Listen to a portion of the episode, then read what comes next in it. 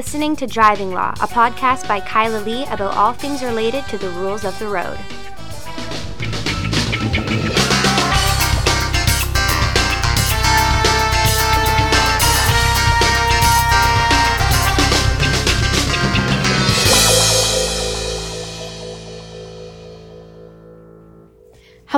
And welcome to another episode of Driving Law. I am Kyla Lee and with me is the inimitable Paul Doroshenko.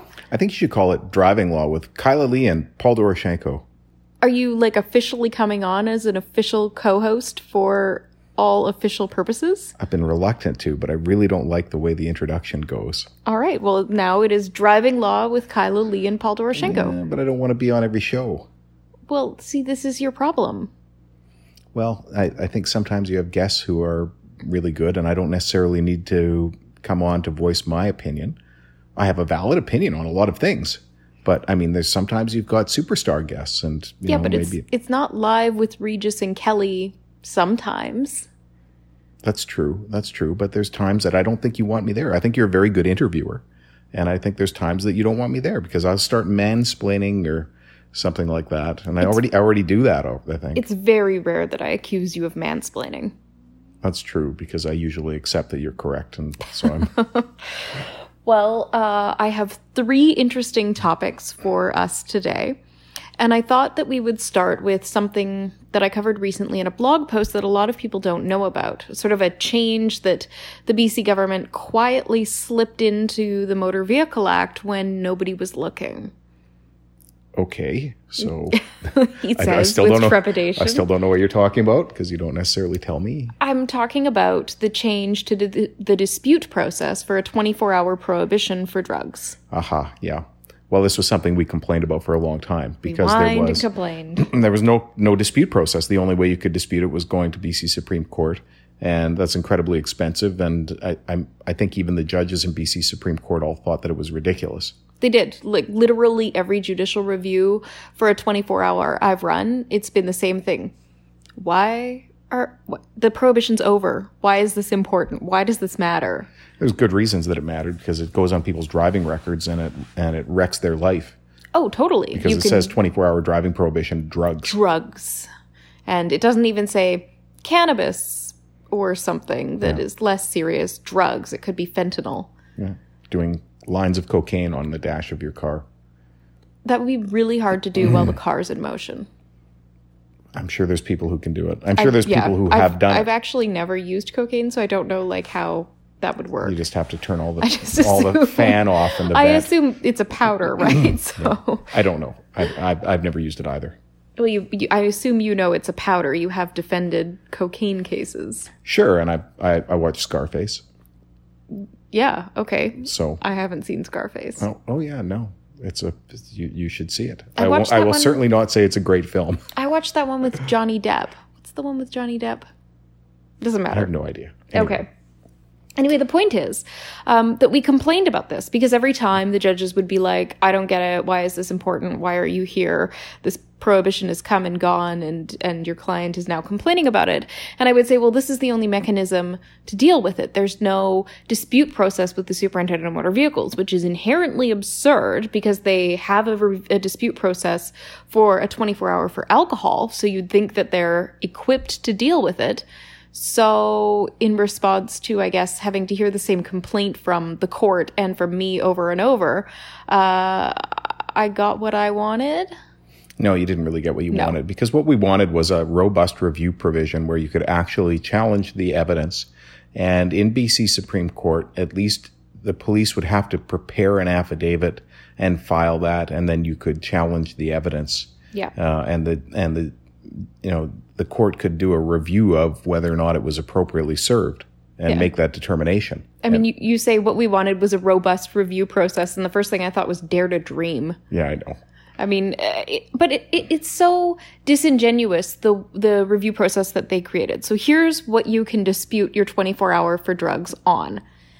If you had the right to ask a police officer to do a standardized field sobriety test, and the police officer didn't administer the test, then you could ask the superintendent of motor vehicles to revoke the 24 hour for drugs. And of course, you're not told this. No. The police officer's not telling you. And by the way, if you demand a standardized field sobriety test, then um, I have to I do have it. to do it. And if you don't, then I have to revoke it. Yeah. And you know that's that's absolutely ridiculous. It's ridiculous that the review is limited to whether or not you got a test, um, not what the results of that test were. Like you could get the test, you could pass the test, they could still give you the 24 hour prohibition for drugs, and the superintendent of motor vehicles, under the legislation as it's written, would still have no choice but to confirm the prohibition because you got the test. Yeah. So it's ridiculous. It's a hollow right. You can be, you can have absolutely no effect of any drug in your body. This thing can be issued to you by a police officer. And now they've created a review process, but the review process is meaningless. Yep, and it's also a trap. Um, it's a trap because the BC Court of Appeal has ruled that if you do a standardized field sobriety test and an officer issues you a 24 hour prohibition for drugs, the results of that test are admissible and effectively are conclusive proof of the officer's grounds to believe your ability to drive was affected by a drug, barring my future challenge to the administration of the test and the evidence that comes out on that. But, um, you put yourself in a situation where you render the prohibition effectively unjudicially reviewable, if I could use that fake word.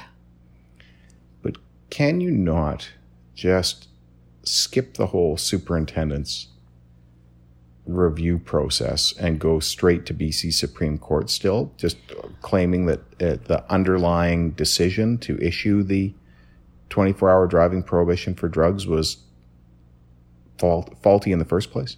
Well, this is where things get really legally interesting. Because the law related to judicial review is supervisory in nature. So the court sitting on judicial review supervises the discretion exercised by a tribunal. And the law has recognized that the police officer, for the purposes of the 24 hour for drugs, is a tribunal, but also the superintendent of motor vehicles is a tribunal. Now, the second law, or the second aspect of the law in judicial review, is that you have to exhaust all of your internal remedies before seeking judicial review. So theoretically, the government could argue as a bar to somebody bringing judicial review of a 24 hour for drugs that they didn't you know, pursue their internal remedies, regardless of whether or not those remedies were available to them. In the same way that if you get an IRP and you don't dispute it in the seven days, there was that case I argued Spence, where Mr. Spence had not disputed it in the seven days and he went to court and he said it wasn't properly sworn. The superintendent wasn't revoking prohibitions that weren't properly sworn because there was no statutory power to do that. And so as a result, um, Uh, essentially he was caught in this weird limbo where he wouldn't have won with the superintendent and he couldn't win on judicial review because he didn't seek out a review from the superintendent. So, by virtue of the fact that you don't seek a review from the superintendent first, you're out of luck. Is that what you're saying? Well, that's it's arguable. Now, it's also arguable, and I will argue, and I intend to argue the opposite that because the superintendent's discretion on a review is limited to only one thing, where that's not the subject of judicial review and where the judicial review is taken from the decision of the officer roadside outside the scope of the superintendent's jurisdiction, that you can't use the absence of a tribunal's jurisdiction to bar judicial review. So, what you're saying is because there's there's only one ground of appeal, the ground of appeal is meaningless for 90% of the people that you should be able to skip the superintendent's uh, tribunal because their review would not lead to a remedy in any event because it wasn't that ground of review. Is that? Not just that their review wouldn't lead to a remedy, but that they would actually have no no authority, no statutory authority to decide the, The issue. issue that you've okay, all right. So there's no there's no sort of judicial review and no engagement of the tribunal's jurisdiction. okay, But the second creepy factor about this, and the thing that really irks me about these amendments, is it changes something about the review process. Because if they're successful, in taking their position that uh, you have to seek a remedy with the tribunal first, you're never going to get to BC Supreme Court and have your judicial review hearing and argue all of that, you know, preliminary issue in front of a judge and then get a decision and have the decision be no, you have to go to the superintendent. There's no extensions of the time limit to file for review of the 24 hour with the superintendent, which time limit is only currently seven days. Okay.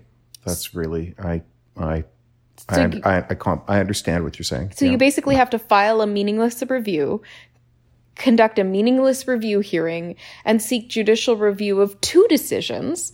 The meaningless review decision in which you made no submissions because you couldn't engage the the authority of the tribunal and then say look we tried and it didn't work but we want to seek judicial review of the officer and until the courts sort it out that's effectively the path that everybody has to take it's it's double the legal work and double the expense in filing fees for no good reason is it the same disclosure that we see with a 24 hour for alcohol? Is that what we're yes. expecting? Yes. So we are expecting on the reverse of the 24 hour for drugs um, document. It's the same face sheet, right? They just tr- check the box for drugs or check the box for alcohol. So that hasn't changed the 24 hour 215 no. notice hasn't changed. Okay. The notice hasn't changed, and the reverse, the officer's report hasn't changed. A little tiny, like three by three post it sized square set of lines for the officer to fill in their report. Well, if the prohibition is to be based on whether or not the officer issued, or the review is to be based on whether or not the officer did the standardized field sobriety test, how are you going to fit that evidence into four lines that are three inches by three inches. Well, there's new forms coming. We Not for that. 24 hours. No, but there's a bunch of new forms for the new ADP for drugs coming for early January. There's new, I've heard there's new IRP forms coming. There's probably new 24 hour forms coming. It's probably the Queen's printer is running their printastic uh, machines right now. Maybe it's all coming. Maybe. Which means there's going to be new uh, new books for us to order. Yes new ticket books for us to order. We order the the police ticket books from the Queen's printer uh, every year. We order a bunch of them. The the police handy reference guide. It's just a useful thing to have, especially now that they included the demerits. Yes, but I I want to go back to the topic, which is 24 hours for drugs and the dispute process, regardless of whether or not there's a new form. And we could speculate till we're blue in the face about what that form might say. The current process that people are subject to doesn't allow for really any record to be disclosed upon which you can make your case. Yeah, but you you can put in your own evidence. Sure, you can put in your own evidence, but it's still like how do you know the case you have to meet by putting in your own evidence when all you get is the face of the report, a checkbox that says drugs, and then, you know, the officer's thing on the back being like, I offered him an SFST and he refused. Well, I would encourage anybody who gets one right now to at least dispute it because the police will not. Um, I don't think they've really been notified about no. all of their obligations under it. And what we find with 24 hour driving prohibitions is often enough the police officer never submits the thing or they submit it six, submit it six months late and it's a lousy copy. And so I would encourage every, everyone who gets one of these to dispute it. Now, the last creepy thing about it that I wanted to tell you about is that the seven day time limit to file for review is now not listed in the legislation itself. So it used to be, right, that a person may, within seven days of being served a notice of prohibition, apply for review with the superintendent of motor vehicles if it was for alcohol. Yeah. And for the ADP sections, it says a person may, within seven days of being served a notice of prohibition, da da da da da. Mm-hmm. And for the IRPs, a person may, within seven days, da da da da da. They changed the language for the 24 hour scheme to now say a person may, within the prescribed number of days. So you don't know what they are. Well, there's a regulation the somewhere. I know, but if it. you're on the front of, if you're looking at the front of it, trying to figure out yeah, it's not going to say it on the front. They could change it to five days if they want. They could change it to fun. five days. They could change it to 24 hours. They could change it to 500 days. Well, 500 days, I'd be okay with that. File so would within, I. File within. File within days. like two and a two two and a half years. No, um, a year and a. I'm not good at math. You're quite good at math. anyway, you sit and do all those calculations all the time for people's blood alcohol concentration. That's easy. I have a calculator. Yeah, well. Um, anyway, it's it's creepy though to leave it to being prescribed because it can be changed at any point without notice. And all of a sudden you go in, yesterday it was seven days, and today it's three. I'll tell you, when I moved to British Columbia in 1999 after I finished law school and I discovered ADPs, I was disturbed that the government would so cynically pass something that was so, to me, blatantly unfair. And, you know, I, I had this sort of suspicion and anger started to develop with me, and I, I become more and more, you know, you might think that I have tinfoil on my head, but the further I get into it, the angrier I get about it. And the IRP scheme really pushed me over the top when it came out because it just still strikes me as so fundamentally unfair and designed to be unfair. Well, and amended and, to make it more unfair and, over and over and over again. And and just to try and pull, you know, just to try and pull a fast one on the court all the time. And it's so upsetting to me, particularly knowing what I know about the devices and knowing what I know about the procedure uh, and knowing what I know about the review process, I, I just it takes away confidence for me in in not not in the courts and and but in the legislative process because I don't think that legislators intend that. I don't think they intend to pull this bullshit on people. Uh, I think it's the people who write the legislation who have a, a bone to pick. And it just makes me so fucking angry. Well, Paul, that's the perfect transition into our second topic because I'm about to talk to you about something that uh, the legislators had a bone to pick about an issue and didn't think through what some of the consequences at a practical level would be for people. And we're about to get into a real big mess. And uh, I mean, we've talked about aspects of Bill C 46 before. We've talked about random breath testing. We've talked about the ethical considerations. We've talked about all of that.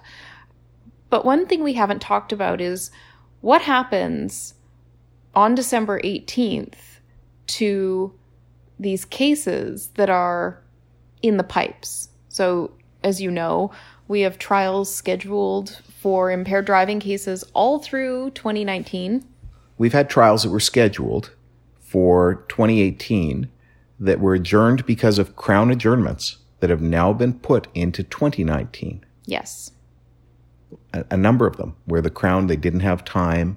They, there was no court time. They didn't have a witness for yep. whatever reason, you know, uh, two weeks before the trial date or a week before the trial date, the Crown was adjourning it until next year, until a new legal scheme is in place.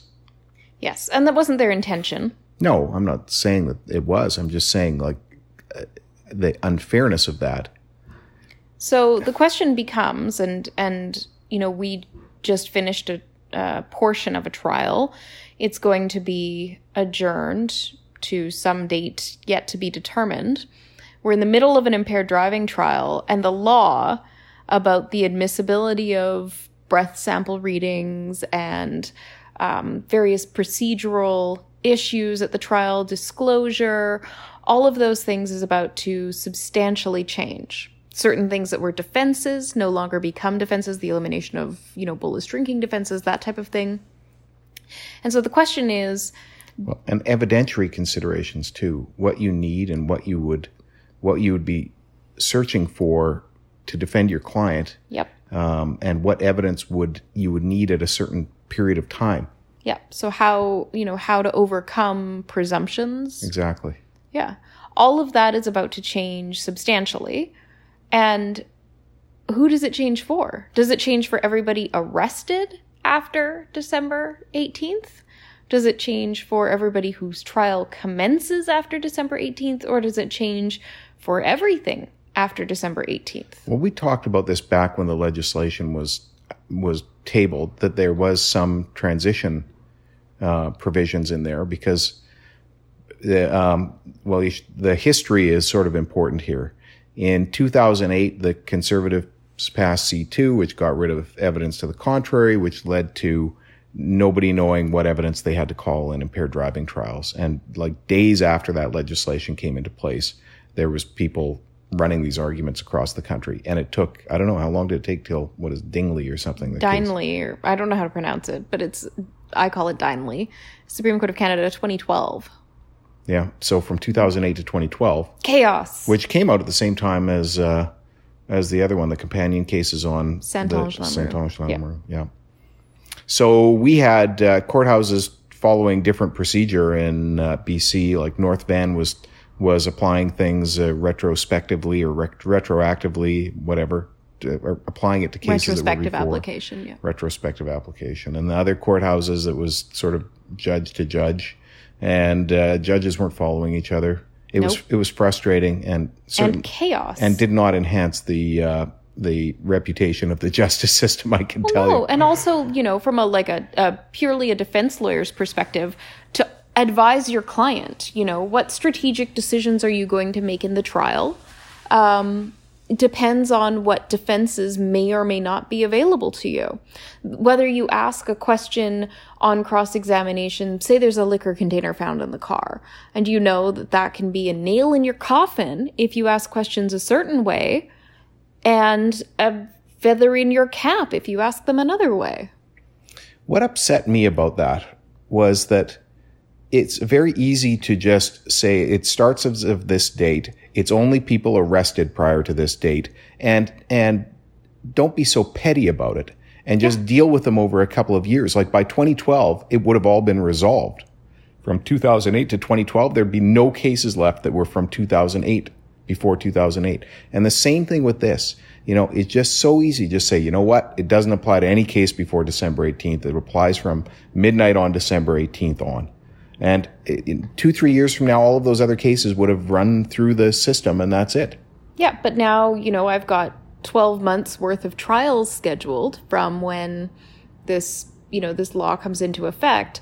And for none of those trials is it clear, except for a few provisions of the criminal code, like if you were a qualified technician before, you're a qualified technician after.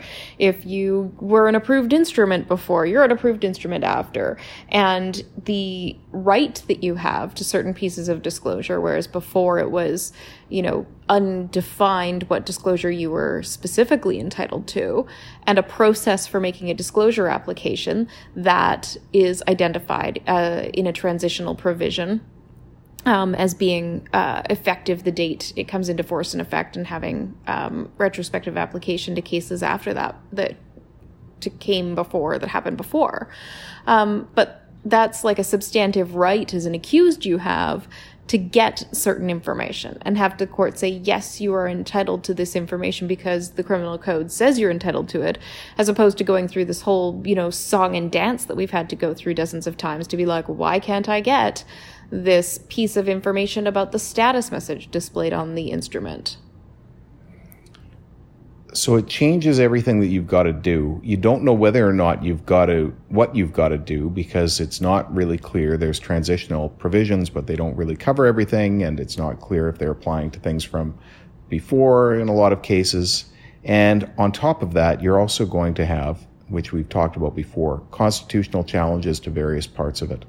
And the upsetting thing um, for me is that um, when I look at it, I, I, see cynical legislation written by um, Mothers Against Drunk Mothers Driving. Against Drunk Driving uh, that is designed to again pull the wool over the eyes of the courts because. Well, it's uh, like literally somebody phoned up a drunk driving defense lawyer, like you or me, and said, "Okay, list me all the defenses in a drunk driving case," and then you did and then they said, okay, we're going to legislate these out of existence. Yeah, despite the fact that the defenses exist because there are people who are innocent who sure. are charged with these offenses. Oh, totally. And also, some of the defenses exist but are like almost never used. So this was something that I've been harping about, and I wrote something about it on our our um, Vancouver criminal law uh, blog a little while ago. That it just feels like there's a group of people out there who have control over this, you know, writing this legislation, and they full on want to see people convicted innocent or guilty. And I'm just so concerned that we're going to see wrong, wrongful convictions. And it, it is, you know, we have TV shows about wrongful convictions and there's, you know, people get all engaged in it. But it, the trend has been in my um, career with respect to impaired driving uh, that we're moving more toward the likelihood of more wrongful convictions because of legislative changes, not because well, of the courts. Maybe we should pitch a Netflix series about wrongful conviction and impaired driving. Oh yeah, nobody would want to watch that. Everybody, you know, ninety percent of the population. the hell yeah, out of that. Yeah, you and I. Ninety percent of the population just assumes that everybody who's and it'll be hosted by pirates. Yeah, I'd love to have it hosted by pirates because I like doing my pirate character more than uh, I like being a lawyer. Some days it's kind of fun, but uh, I can't stay in character long. Um, no, but it's but, too hard on my throat. No, I, I mean, I agree with you. I'm as cynical about it as you.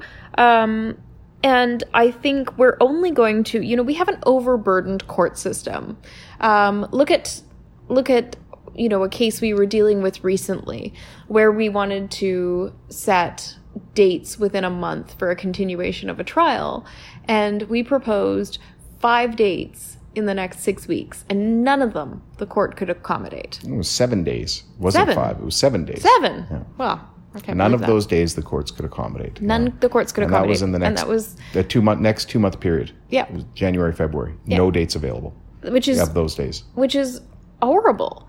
And if you think about having to litigate in every single impaired driving case, whether or not each aspect of C46, because it's such a huge, wide ranging, sweeping changes type bill, is going to apply retrospectively or prospectively. Because you could have, in the same case, you could have the judge say, no, there's only prospective application of a drinking defense, but there's retrospective application of the presumptions because it doesn't eliminate a defense to make it three hours. It only changes the way that defense plays out.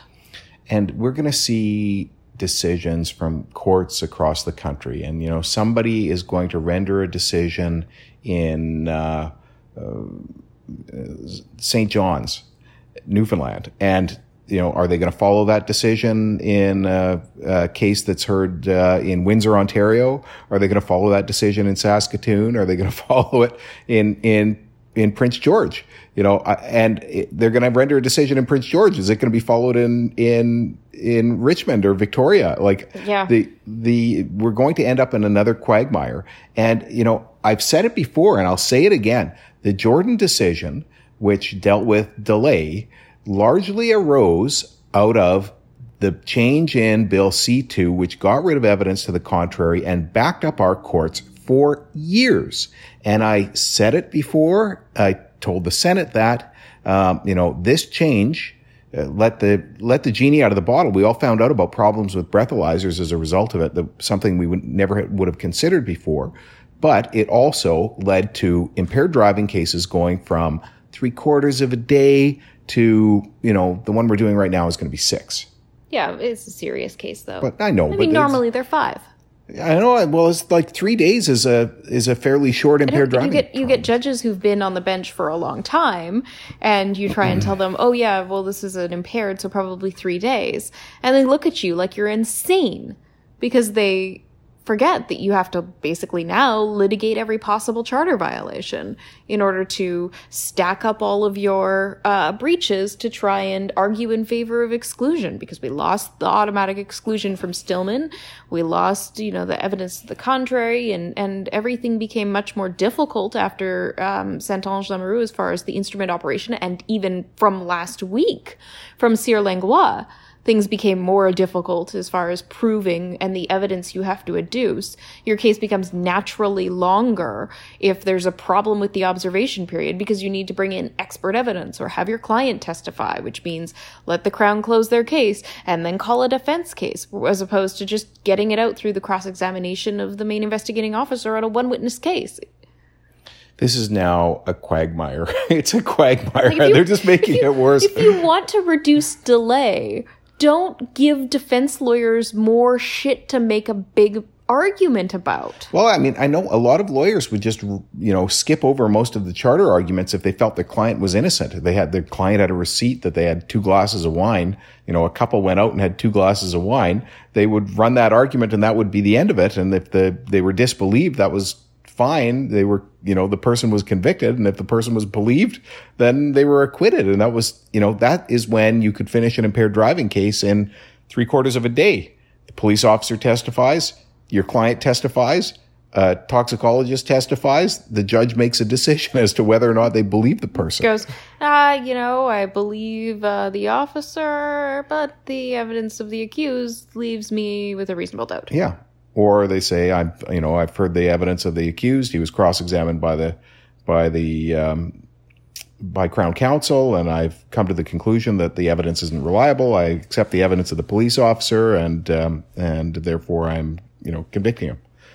But the, I mean, the notion that now we're going to have to sort out literally the retrospective application of every. I mean, if if you win, every for example, they're relying for on. example, if I have a case coming up where the person blew into an ASD and the court determines the officer didn't have a reasonable suspicion to do the ASD, does the no reasonable suspicion requirement retroactively apply? Is it a defense?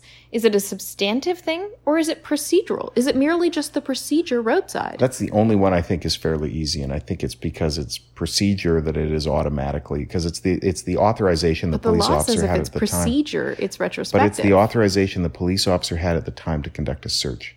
But I'll tell you right now, there will be prosecutors in the country who take that position. I've already had prosecutors tell me that they're planning to take that position. I don't know why they're planning okay. on, you know. I, I just assumed it was absurd, but I assume, uh, you know, I but often. The other problem is. shocked by the absurdity of it all. The other problem is that lots of these trials were set prior to Bill C 46 being passed. And so at the time that trial time estimates and decisions were made, about all of that. Oh, yeah. Nobody yeah. knew that they were going to have to argue retrospective application of like 14 different sections of the criminal code and have to sort out each one of those sections individually. So what happens to the time estimates? Are we talking about this is now an exceptional circumstance? That the government changed the law and couldn't coordinate a good you know, position to instruct their counsel and communicate that to defense as soon as the law passed, what their position would be, and uh, set aside appropriate court time for the determination of those issues, or is it is it an exceptional circumstance um, because the law changed and, and we have to sort that out and you know the government didn't have the foresight to write better transitional provisions. Well, let me tell you about what happened with Bill C two, which was. Um, sort of an interesting thing that might be instructive here. So when C2 came out, a lot of the lawyers thought, you know what, I'm going to just put this thing off uh, until we get some decision from a higher level of court on mm-hmm. retrospective application. And the judges looked at it and said, well, no, I think we're going to have to go ahead and I'll, I'll make a decision myself or, you know, this is what we've decided in our courthouse. So they didn't get suspended. Um, you know, a lot of lawyers were doing everything to try and buy some time to get some direction from the court. Um, but in this case, we are going to all be fighting those same issues all the time, all over the country, because they're not going to just put them on hold. Why? Because of Jordan. Well, also, Paul, one of the things they did have the foresight to write transitional provisions about is what happens to your Section 259 automatic driving prohibition if you appeal your conviction and the stay of the Section 259 driving prohibition pending an appeal. So they contemplated that defense lawyers were going to argue this, that transitional issues were going to become a thing, and they made it more difficult for people to get stays of the consequences of their convictions on appeal well, they're trying to sort out whether they were convicted under the law that applied at the time they were arrested or the law that existed after they were arrested. So they're just trying to break people.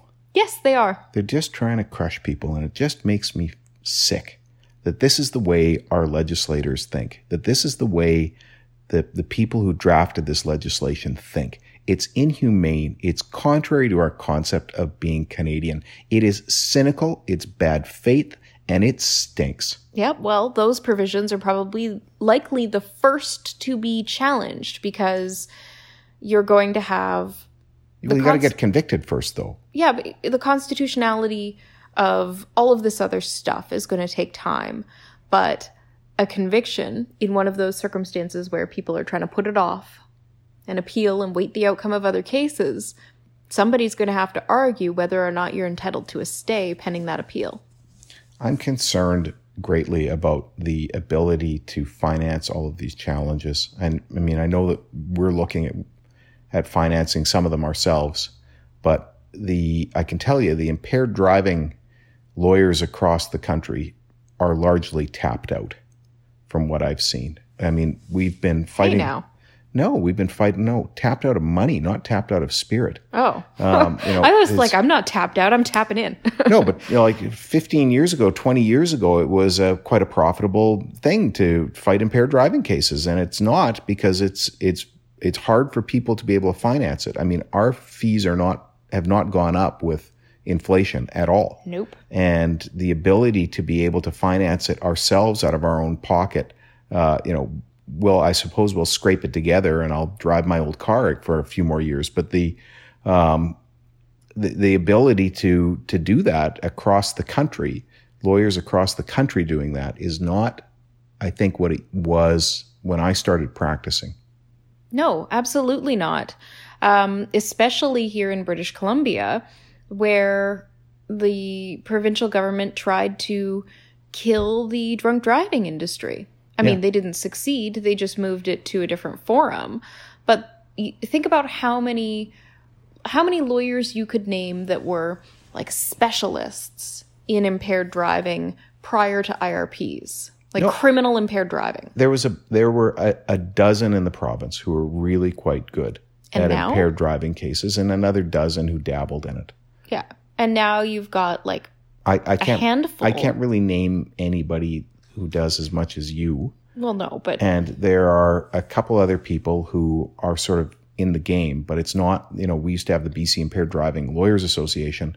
Most of those people went on to become judges or or yeah, something they're else. all judges. yeah. So we don't have that, you know, there's in the criminal bar, we don't have an impaired driving bar like we used to in in British Columbia. Yeah, we have the Canadian Impaired Driving Lawyers Association. Really fine people. Yes, but you know, even think of those people. They're they're all operating on shoestrings for their clients across the country because it is expensive. You know, back to the price. Okay, so we're running now a three day trial where when I started in you know 2000, we were done in three quarters of a day most of the time. I scheduled one day trials, three days a week, Monday, Wednesday, Friday, um, and one would run a week. And of those, most of them would be done that day, and the fee was not much different than it is now. Now people have to pay for three days, and they're paying per day. I get, you know, we have a continuation fee. It's a lower continuation fee, but it's again, it's like hard for us to make money. Uh, it's hard for our clients to pay for it, and now we're looking at uh, uh, five to seven to you know day trial to deal with a bunch of constitutional issues where judges have to render decisions, and we have to come back and decisions come back. I, I just am And then we have to take those decisions up to the next level and the next level after that. Because remember, it's uh, an appeal to summary conviction appeals in BC Supreme Court, and then the Court of Appeal, and then the Supreme Court of Canada.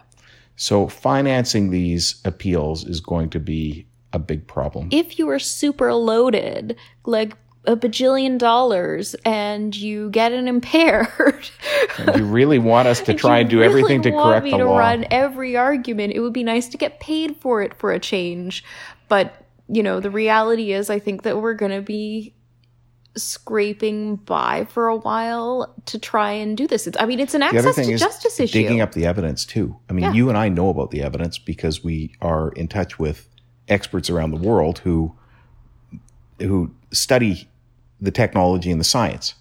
Um, but digging up the evidence, especially you know when manufacturers are getting tighter and tighter and revealing information, uh, is going to be another um, difficult thing that you know has to be financed.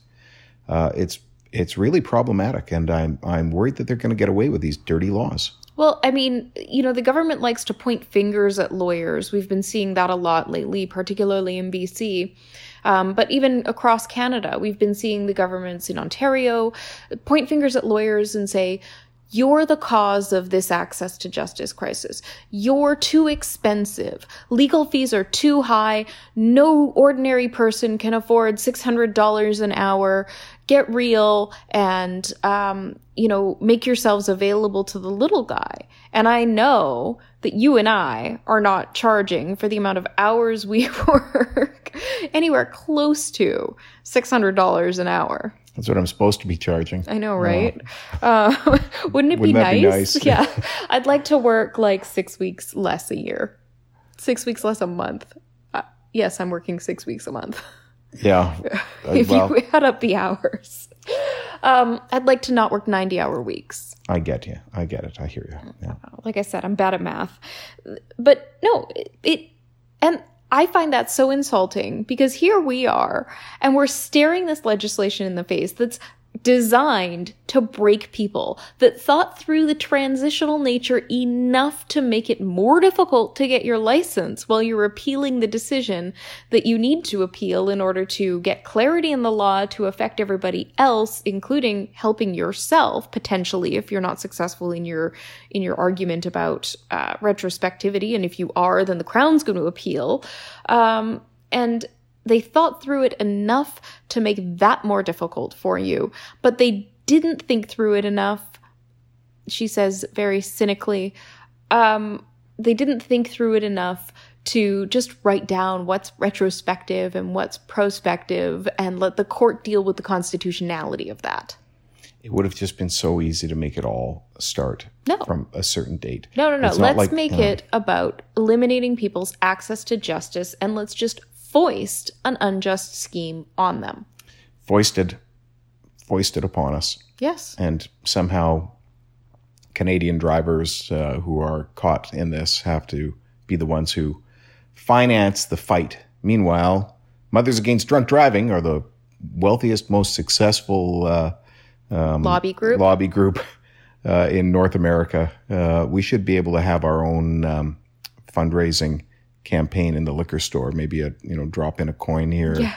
right next to the Mothers Against Spare Drunk Driving one. for a drunk Spare driving buck lawyer. For, yeah, for, for law, for justice. We should have a justice bin. Justice fund. Yeah, justice. Like you can fund. donate to Mothers Against Drunk Driving, or you can donate to Acumen Against Bad Drunk Driving Laws. I don't think the government's going to let us put uh, put our tins on by the till there, but yeah, well, uh, and I and I don't want to be looking for handouts. No, we don't. Uh, no, I don't want handouts. I want to do this. I want to do it clean. I want to get it done, and I want to get it done quick. So at least I've got a year's worth of trials to do it it's going to be hard to come up with the time, and it's also going to be hard to to strategize. And the government's got unlimited lawyers to strategize, and we've just got you know us and our small group. Well, Paul, David and Goliath. To me, you're ten lawyers. I'm not ten lawyers. I may have a multiple personality issue to some extent. No, I. You I, wanted I, me to be nice. I've been thinking no, I've been thinking lately that like I know too much about some things that it makes it hard for me to separate my issues the way I used to do it. When I used to run impaired driving trials, I would pick my my four things. I used to tell you I had I had three substantial issues. I had one that was a red herring. I would uh, I would hold back one. I would tell the crown three. One of them was the red herring. I was surprised how often the red herring would lead to a deal. Um, but the, you know, now it's to the point where I was like, there's so many issues for me. There's so many aspects. It's actually hard for me to sort out. And I've noticed that my, you know, it, it, it, I don't have the skill you do when it comes to figuring out which is the one that I got to focus on.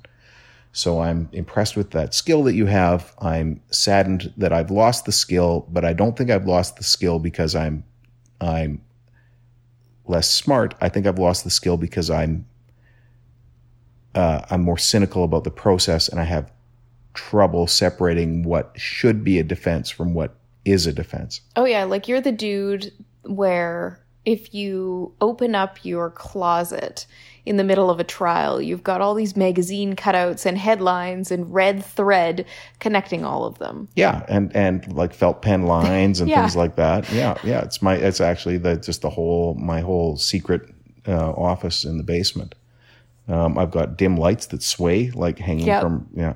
Yeah, exactly. And uh, and that's fine because There's half-eaten food all over the place, and there's yeah. you know what your cynicism and your conspiracy theories are necessary and maybe not so crazy as some people on Twitter and Facebook and Instagram and etc make them out to be. No, I think that um, you know I it's, I know my stuff. Um, it does make me angry. It um, I don't always. Um, I, it does make me frustrated, and I worry that people don't understand that it comes from a sense of frustration from the knowledge that I have, and my knowledge is soundly based. It's it's well grounded. I've been researching this for close to twenty years. Sure. But I still come across as crazy. sometimes Yeah. I know where you're going and where you're coming from, but you do you know too much. Unfortunately, none of us know what the courts are going to rule when it comes to retrospective or prospective application and how we're going to sort it out and what province is going to say what and what courthouse is going to say what and what judge is going to say what. And we've got years ahead of us sorting all of this out when we thought that the Supreme Court of Canada had sort of put that to bed in Dineley and now the Crown is telling us, nope, we're going to argue it again. And by the way, we all get to pay for it. Woohoo! Your Screw you, taxpayer. your tax dollars at work. Yeah. Not only not, do not you for pay the criminal lawyers. not only do you pay taxes to pay for the crown to run these arguments that should have been sorted out in 2012, but you also have to pay your lawyer to run them to protect you. which is the small part compared to what the, the taxpayers are paying for all the courthouses and all the judges to hear all of these arguments. Don't and forget. shouldn't even have been sorted out in 2012. All they had to do was write a simple provision in both cases and say it starts as of that day and doesn't apply to cases where people were arrested prior to that date. Anyway, this discussion has taken longer than I anticipated, so we're going to have to leave our third topic, which is how cars in British Columbia and Toronto and Canada are connected potentially to international terrorism. Oh, Sam Cooper's. Thing. Yes. Yes. Um, but we will come back to that because that's a story that's not going away um, another day. And you can tune in to a new episode of Driving Law every Friday without fail um, by checking out our podcast on iTunes. Please rate us um, or SoundCloud or Player FM or all the other podcasting things. And, Hello to our regular listeners. Uh, there's the students at uh, UBC Law, uh, Brandon in our office, and we don't know if there's somebody else is a regular listener. You know, send us a direct message or an email or something like that. Uh, you know, you can always give us a call, say hi. Yep. And our number is 604 685 8889. And uh, you can find us online at vancouvercriminallaw.com. Tune in next week for more driving law.